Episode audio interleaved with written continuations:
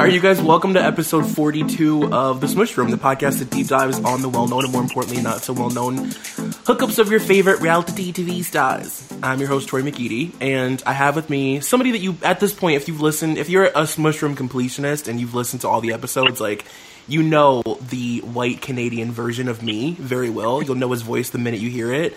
Um, I'm recording today with my friend Russ Martin. Russ, how are you? Hi, Troy. Thanks for having me back. I feel like a Smush Room reg, and I'm very excited about it because uh, to blow smoke right up your ass, this is my favorite podcast. First of all, you're fam. Like you're you're more than a Smush Room reg. You're just fam. Like you're in the you're in like the fabric of this podcast now. Uh, well, thank you for having me back to talk about another Canadian darling. So I call you my, my Canadian correspondent, which I think is like so ridiculous. But I just feel like whenever I'm talking about a Canadian couple, like you just bring such a different insight, and like I don't know, it's different. And today we're going to be talking about a couple that was like very requested in the Facebook group a few months ago when I asked everybody asked everybody what they wanted to hear. Um, Celine Dion and Renee Charles Renee Renee Angelil. Um, this is like a really really really truly this is like a love story. Like this is not like your typical like like Smushroom episode where somebody's like getting kicked in their back up a flight of stairs or using somebody to get a reality show or stealing somebody's clothes. This is like a literal love story. This has got to be while still a strange relationship yes. by by the definition of who these people are, how old they were, everything that we will get into. But this has got to be the most like positive couple that you have discussed yet, isn't it? I would say so. I mean, it's definitely the most. Um, it's the most polarizing, I guess you could say, because it's weird to like you and I were talking about like before we started recording, um, just how weird it is to kind of like fetishize this relationship and like people love them so much and people love their love and they're celebrated and I mean at this point, you know, they were together for so many years and they're like known as one of the the greatest love stories of all time. Um and I think that we've been able to kind of like just put a ribbon on it, like just put this perfect bow on this relationship and be like, yeah, the beginning was a little bit weird, but it is very weird that, you know, he knew her as a little girl and like allegedly waited until she was of age the beginning is a lot of bit weird. I wouldn't say a little bit weird. I think it's a lot of bit weird. Uh, but at this point now, uh, like with Renee gone, uh, they proved everyone wrong. Uh, they he went out of this world with Celine grasping onto his hand. Uh, anything that we thought of it or that people thought of it at the time that it happened, or even retrospectively, they kind of proved us wrong. I have done a real deep dive. I've been researching and reading 90s articles about Celine for about a week now, and I just have not found any evidence whatsoever that Renee ever treated Celine in any poor way. No, literally same. I or like. I'm sorry. Go ahead. I cut you off. Oh no, or vice versa. Like uh, the relationship seemed to be like healthy for both parties involved, which is just like the strangest thing to say on this Smush Room. No, yeah, I mean, like, it, I've never, not one time, again, I, to reiterate what you just said, like, I've read so much shit now at this point, and like, I could not find a single negative thing that she's ever said. The only thing that I could find at all was in like one article from a million years ago where she said like you know things have not always been perfect for me and Renee. They were like rocky. Like she said that they had a normal marriage, and I was like, that's literally the dirt. Like that is for this relationship. That's like the messiest thing about it. Besides the fact that it's just it's built on just complete fucking insane messiness. Have you watched any of the old interviews from the late 80s or late 90s when Renee used to sit in on the interviews with her? Oh, absolutely.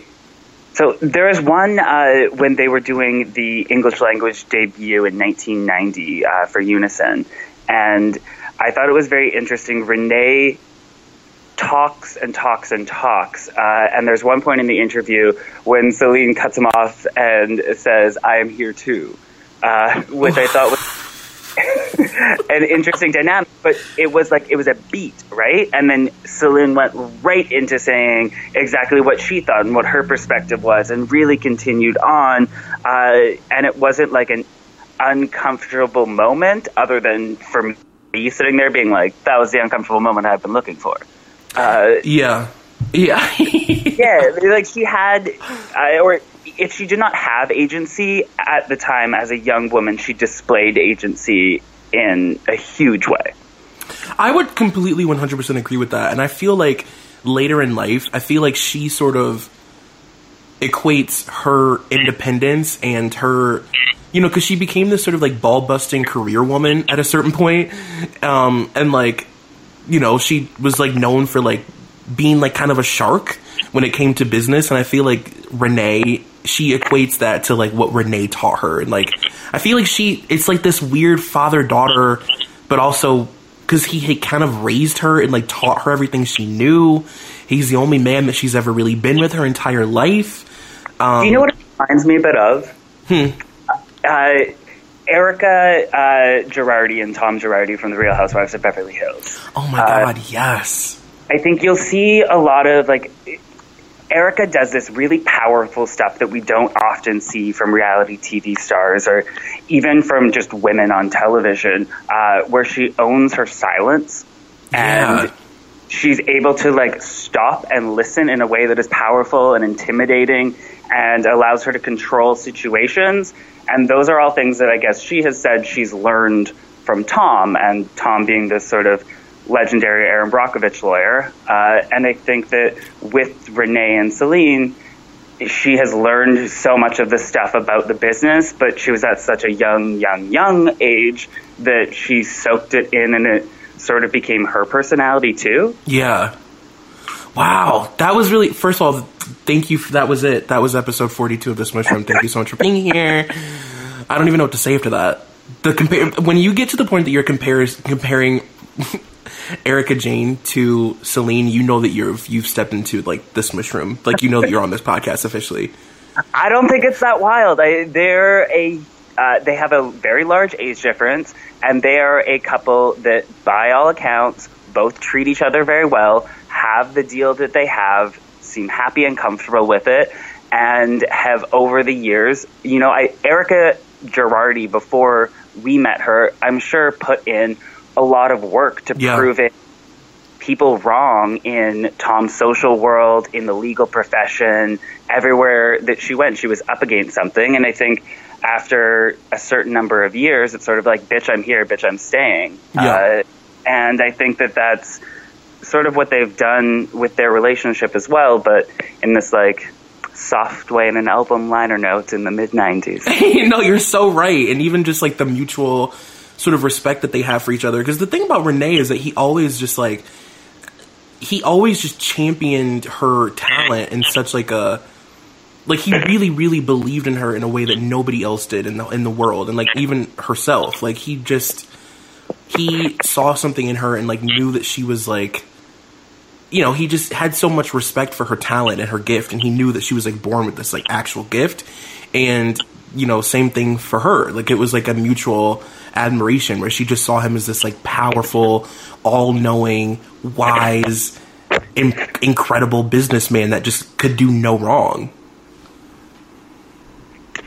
We're gonna have to find some wrong, Troy. I know. Well, I guess we can finally get started. Um, all right, so Celine and Renee had officially come out as a couple in April of 1987. They were engaged for four years, and they later on got married in December of 1994. Um, they met when Celine was 12, and they've always maintained that they had a strictly professional relationship at the beginning of her career, um, up to the point that she was like beyond of age. She was like an actual woman, um, but she felt she fell in love with Renee sort of years before when she was still pretty young. Um, they had their first child, Renee Charles, in January of 2001, and twin boys Eddie and Nelson in October of 2010 and Renee passed away on January 14th of 2016 after a long battle with throat cancer. Um, and up to that point, I mean, Renee, like I said, he, you know, he's basically the only man Celine had ever been with in her entire life. Her first kiss her first everything, like her first handhold. I mean, like she literally. This was like, I mean, I can't even imagine what this loss like felt like for her. Um, Well, you, you say kiss. She had never kissed another man before Renee, and like as far as we know, has still never kissed another man. oh my god, oh my god, that is crazy. Like that makes me feel really weird. I don't know. Yeah, she's a 49 year old woman who maybe has never kissed another man. Oh my god.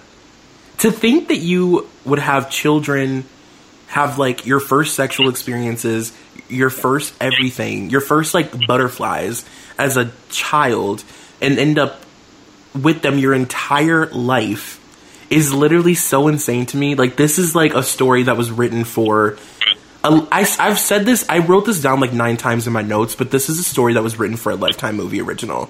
Yeah, uh, did you ever get to the Canadian Lifetime original? So I got to watch clips. I didn't get to finish the entire thing, but it was really moving. Let's just say that. I mean, it's wild. It's pretty lifetimey, right? It is very lifetimey. I really want to try and get Molly to record it for uh, Mother May I Sleep a podcast because it's Oh, really it's really good. Yeah, uh, so for the listeners, uh, the Canadian Broadcasting Corporation, known as the CBC or the CEB, uh, up in Canada, which is like our version of NPR or whatever, uh, did a biopic of her uh, in the mid 2000s. Uh, and I told you about this when you asked me if I would do the episode. Uh, I was watching it probably when I was 19 or 20, something like that, just like on TV at my parents' house. And I didn't realize it was a Celine Dion biopic until like halfway into the movie. I just Canadian content about a fictional pop star who like makes it. Uh, but the movie is like it's it's got everything that you would want from a lifetime movie. Also, by the way, I don't even really think that that's that far off because Celine's story is so sort of classic, like poor pop star makes it into like a world. I mean, it's it's like you would never believe that this happened to a real human person. You know what I mean? Would you say that it's a tale as old as time? possibly, very much so. Possibly. Um, can we talk about Celine's rags to riches? Yes, absolutely. We can talk about her origin story. Uh, get into it. So, can you just give a really quick sort of synopsis at the very beginning of like Celine's, um, uh, like where she's from and what it means to like? It's just as an American boy raised in Cleveland, I just was not able to piece it together the way that you were. Absolutely. So uh, she is from uh, Charlemagne, Quebec, uh, which you'll often read, especially in the early celebrity profiles of Celine. They acted like it was a village, uh, but today in 2018, it's a suburb outside of Montreal, which is you know a large metropolitan city. Uh, but by all accounts, all the information that we have and that Celine has ever talked about, uh, she grew up dirt poor, like very, very poor. Uh, in what at the time was, I guess, a small village, now sort of turned into a suburb. Uh, it's only about a 20 minute drive outside of Montreal, but uh, at the time uh, that Celine had sent out her first recordings of a song that her mom wrote uh, and got a meeting with Renee, she had actually never even been to Montreal. Uh, so, yeah, it is it is this ra- rags to riches story. Uh, the town population of six thousand. Uh, she was the youngest of fourteen children, which is just massive. Oh my Uh, god! and I'm sure you read like a lot of the the similar stuff about three or four people sleeping to a bed. Uh, her dad was a butcher. Uh, the family had 16 people, and he made 165 dollars a week. yeah. So that what 1650 per person. Jesus. So yeah, it's pretty, oh, way less than that. My math is like very bad, Troy. I'm like, yes, preach. I didn't even like question it. You kidding? Uh, yeah, uh, one detail that uh, I picked up on was that they were so poor that after dinner they would flip over the plates to have dessert. Yeah. Oh my god, I did read that. I think that you and I read the same. Um, there was this really juicy like People, Mag- this People magazine article from like 1990, like or maybe like 2000, the year 2000, and it really just went in on her life. Did it start in the backseat of a limousine? Yes. I was like, holy shit! I read that like eight times. Yeah, like outside of the Bell Center of Montreal. Yeah. that was a good story. Oh my god, we were probably clicking on it at the same time from different parts of the world. A, an article from People magazine the year 2000. no, there's a digital editor at People being like, "Who are these two clicks?" They just keep clicking over and over and over.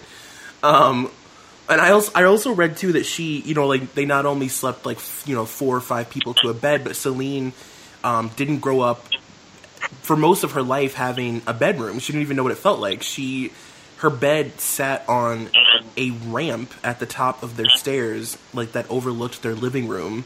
Um, they didn't have a washing machine. Um, I mean, it's it's like literally she describes in the morning when she and her sisters would like wake up for school and like watch her mom put their socks in her oven so that they could warm them because they weren't clean and they were usually wet. And I mean, it's just it's crazy. Like it's it's like Annie, like uh, little princess poor. I had to I had to check the date like several times too because like Celine Dion was born in 1968, like not 1914. Thank you. I mean, literally, I really felt like I felt like the the, the ending of that story was going to be that she went outside and peddled for bread. You know what I mean? Yep. Like in like a cobblestone street, and like I, I was like, "What is happening? Like, how is this? Uh, I, I, it's insane to wrap your head around." No, like, my parents grew up. Uh, my parents were about 10 to 15 years older uh, than Celine, and they grew up in Manitoba on the prairies, on farms, like a two-hour drive away from any city whatsoever. Never mind like a city the size of Montreal. And like these are not the stories that I have. It's insane. I mean, like for a, a woman who wasn't born in 1910 to have the me- the childhood memory of seeing her mom warm her socks in the oven is Just pretty it's a lot. intense. Yeah, I mean, like I bet she and Shania have some shit to talk about. Can you imagine what they talked about backstage at Divas Live? Just the two of them kicking it. Oh my god, talking about rural Canadian t- like locations e- eating off the backs of plates. Um and Celine said I read this quote where she said we weren't poor, but we never had any money. And she said, I don't know if that makes any sense. We were given love and affection and support. What else did we need? So she talks about how like, you know, she grew up with no money and they had nothing, but they just were so happy and they loved each other so much and like the kids really didn't know any different and they were such like a musical family that they spent most of their day just like singing and like playing instruments. Her mom was uh an accordionist and they were like this sort of like Canadian partridge family. You know what I mean? Like those this sort of like poor partridge family and they really had dreams of all just becoming like singers together. You know what I mean? Like whatever kid would make it as a star, that was just how it was going to be. Because no matter what, like one of them was going to do music. And they even uh, the the father opened a bar, uh, which is the the first place that Celine played. I guess he sort of had saved up and opened this bar. I think in Charlemagne, uh, and yeah, that's where she kind of got her start uh, before her mom yanked her out of the bar and said that she wanted a real career for her. yeah. Um. She also you mentioned that she record. First of all, I'm obsessed that her first single was called "It Was Only a Dream." There's just something about that that I love. I used to read Word Up magazine. Because I then I just picture Celine like in her Celine voice, like kind of sing rapping like Biggie. yep. So Uh, and worth noting too, the that first song was written by her mother.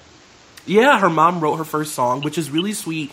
And sometimes Celine performs it, and she's put it on like numerous albums. And I just think that that's like really fucking cute. Like she, I think she performed it um at her Vegas show, like her first show after Renee had passed away. I'm pretty sure she had performed "It Was Only a Dream," which I love. Um, Oh, wow. But yeah, so I mean, the first time she ever performed was at her brother's wedding. She was uh, a literal child, and uh, her dad. After they recorded the song, her dad sent off her uh, her recording to Renee, um, and Renee sort of ignored it. He like didn't really care to listen to it and didn't like give it the time of day. Um, they kept like pandering him and eventually like contacted him and they were like, listen to this goddamn this goddamn song. So he invited Celine out to sing for him, and um, he very famously cried the first time he heard her sing, and like just basically made a vow at that point to make his entire life to focus his entire life on her career, like to basically put his entire existence into making sure that this girl had become a star because he was so moved by her voice. Uh, before we dive too far into their relationship, do you want to talk a bit about Renee? Because I think probably people don't know much about Renee, uh, who had uh, had a career uh, before Celine, but was like really in the dumps around the time that he met her. Yeah, I didn't know anything about Renee actually. Actually, your can you just give a quick synopsis of Renee and his like previous relationship because I didn't know any of this stuff and it was so well written in your notes. I was reading it like it was a Harlequin novel. uh, he he was born in 1942 uh, in Montreal. He was a first generation Canadian. Uh, his parents were Syrian and Lebanese.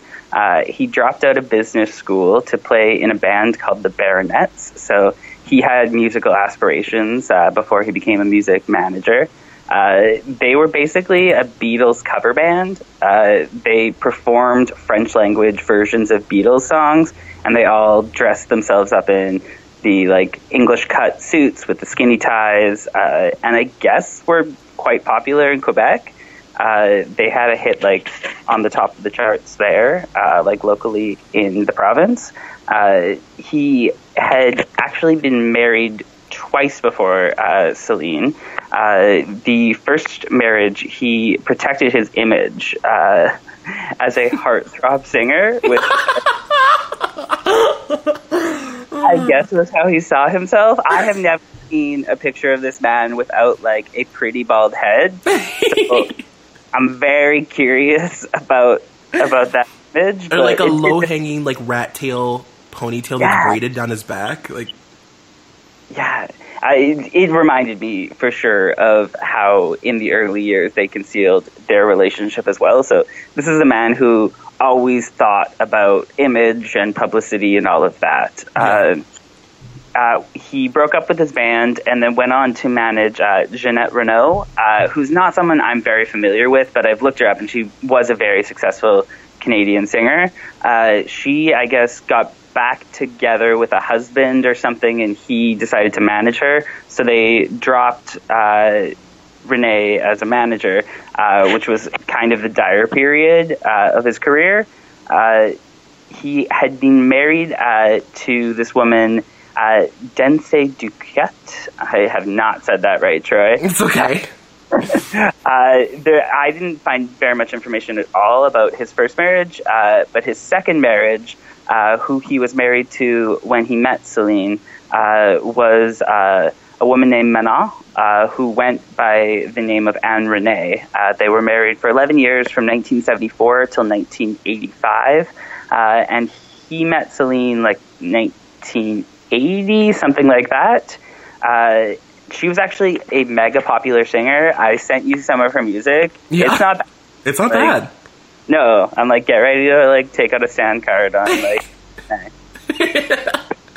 no, it wasn't bad at all. And I also really like um I mean we talked about this, but like I love Celine's early music. Like I never had heard any of these songs.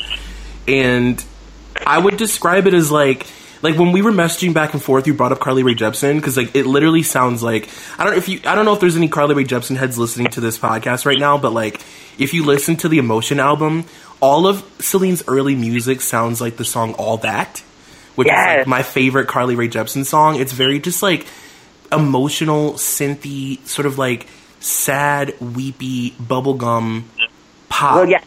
So that the song "All That" is a Dev song, right? Like Blood Orange. Uh, yeah. And so he was the the same producer who co-wrote and produced uh, Solange's like big hit uh, "Losing You" and Sky Ferreira. Uh, oh, everything's embarrassing. Like, don't you ever, do not bring up uh, Sky. It, will this this podcast will derail completely. Oh. But it has that like spacey, airy quality that actually like feels oddly current, yeah. or at least to a few years ago when those Blood Orange songs were making the rounds. Uh, but listen, people, like maybe we'll put together a playlist or something because early French language Celine, like some bops in there. Oh my god, it's amazing. I was like, I can literally clean my house to this. Like, this is no joke going on my Apple Music as soon as possible. I spent about a half hour watching a lyric video uh, to one of them to see if I could teach myself a little bit more French. I was gonna ask you, like, do you know any French? Je ne parle pas français. Uh, I went to public school. so you're just like me, one of us. Uh, yeah, uh, French is uh, spoken uh, throughout the country, but generally in pockets. Uh, where I'm from, a small neighborhood called St. Boniface in Winnipeg uh, definitely has a strong francophone community. but where I live in Toronto and have for the past 12 years, there's just like more people speaking every other language in the world than French, actually. Yeah. so yeah, Quebec is like a very interesting situation that is like pretty dissimilar to anything that I can think of in the States because it's a geographical area that not only has its own language, but like its own culture and its own popular culture, uh, which is sort of what gave birth to Celine. Uh, like they've got their own star system, they've got their own morning shows, they've got their own television shows, uh, everything. And there will be people like I have a couple of people that I know in Toronto who are actually like French famous in Quebec. Uh, nobody would know them walking down the street in Toronto, but in Quebec, they're on pretty big TV shows locally, and they do press and go on television and do morning shows and all of that. So it's yeah, it's a difficult thing to explain to an American. Well, first of all, I didn't even know that until you had told me, and one of the things that I mean, it, it, made all of this make more sense to me because I remember reading about how, which I don't want to skip too far ahead, but I remember reading about how, like, you know, once Celine had like really made it, like when she really became like Celine Dion, uh, like you know, people were like, people from where she was from were like upset because they felt like she was sort of like turning on her roots, and she's always been very sort of um like adamant on making sure that like nobody ever forgets where she's from. Like especially after that scare of like thinking like oh my like a Whitney Houston thing. Like remember in like the beginning of Whitney's career when people were like you're not black enough anymore because she was Oh, like yeah. raised in the church, and it was like after that. I mean I feel like Celine like her entire career has been so adamant on like making sure that people are fully aware of where she's from, where she came from, and like she's so proud and like I don't know. It just made me feel like I understood the culture a lot more.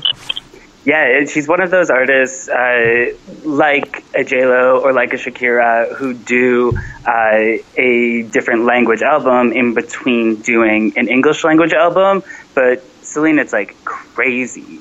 Celine in the '90s released 13 albums. 13 fucking albums. Like, hello Rihanna. I Like, know. I know.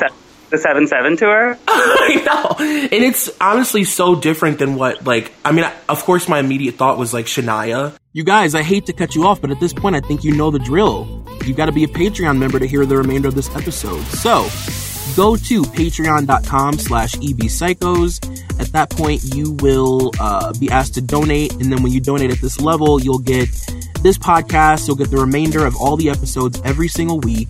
You'll get Liz Bentley's Feathers in My Hair, which is the Teen Mom podcast. Um, you'll get me and Molly's uh, Brittany and Kevin Chaotic special. You'll get all the stuff that Molly does exclusively through Patreon.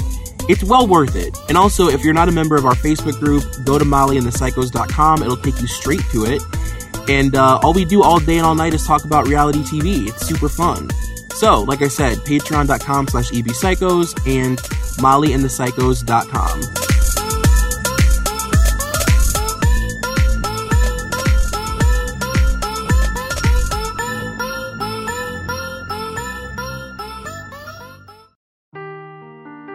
Seeking the truth never gets old. Introducing June's Journey, the free to play mobile game that will immerse you in a thrilling murder mystery.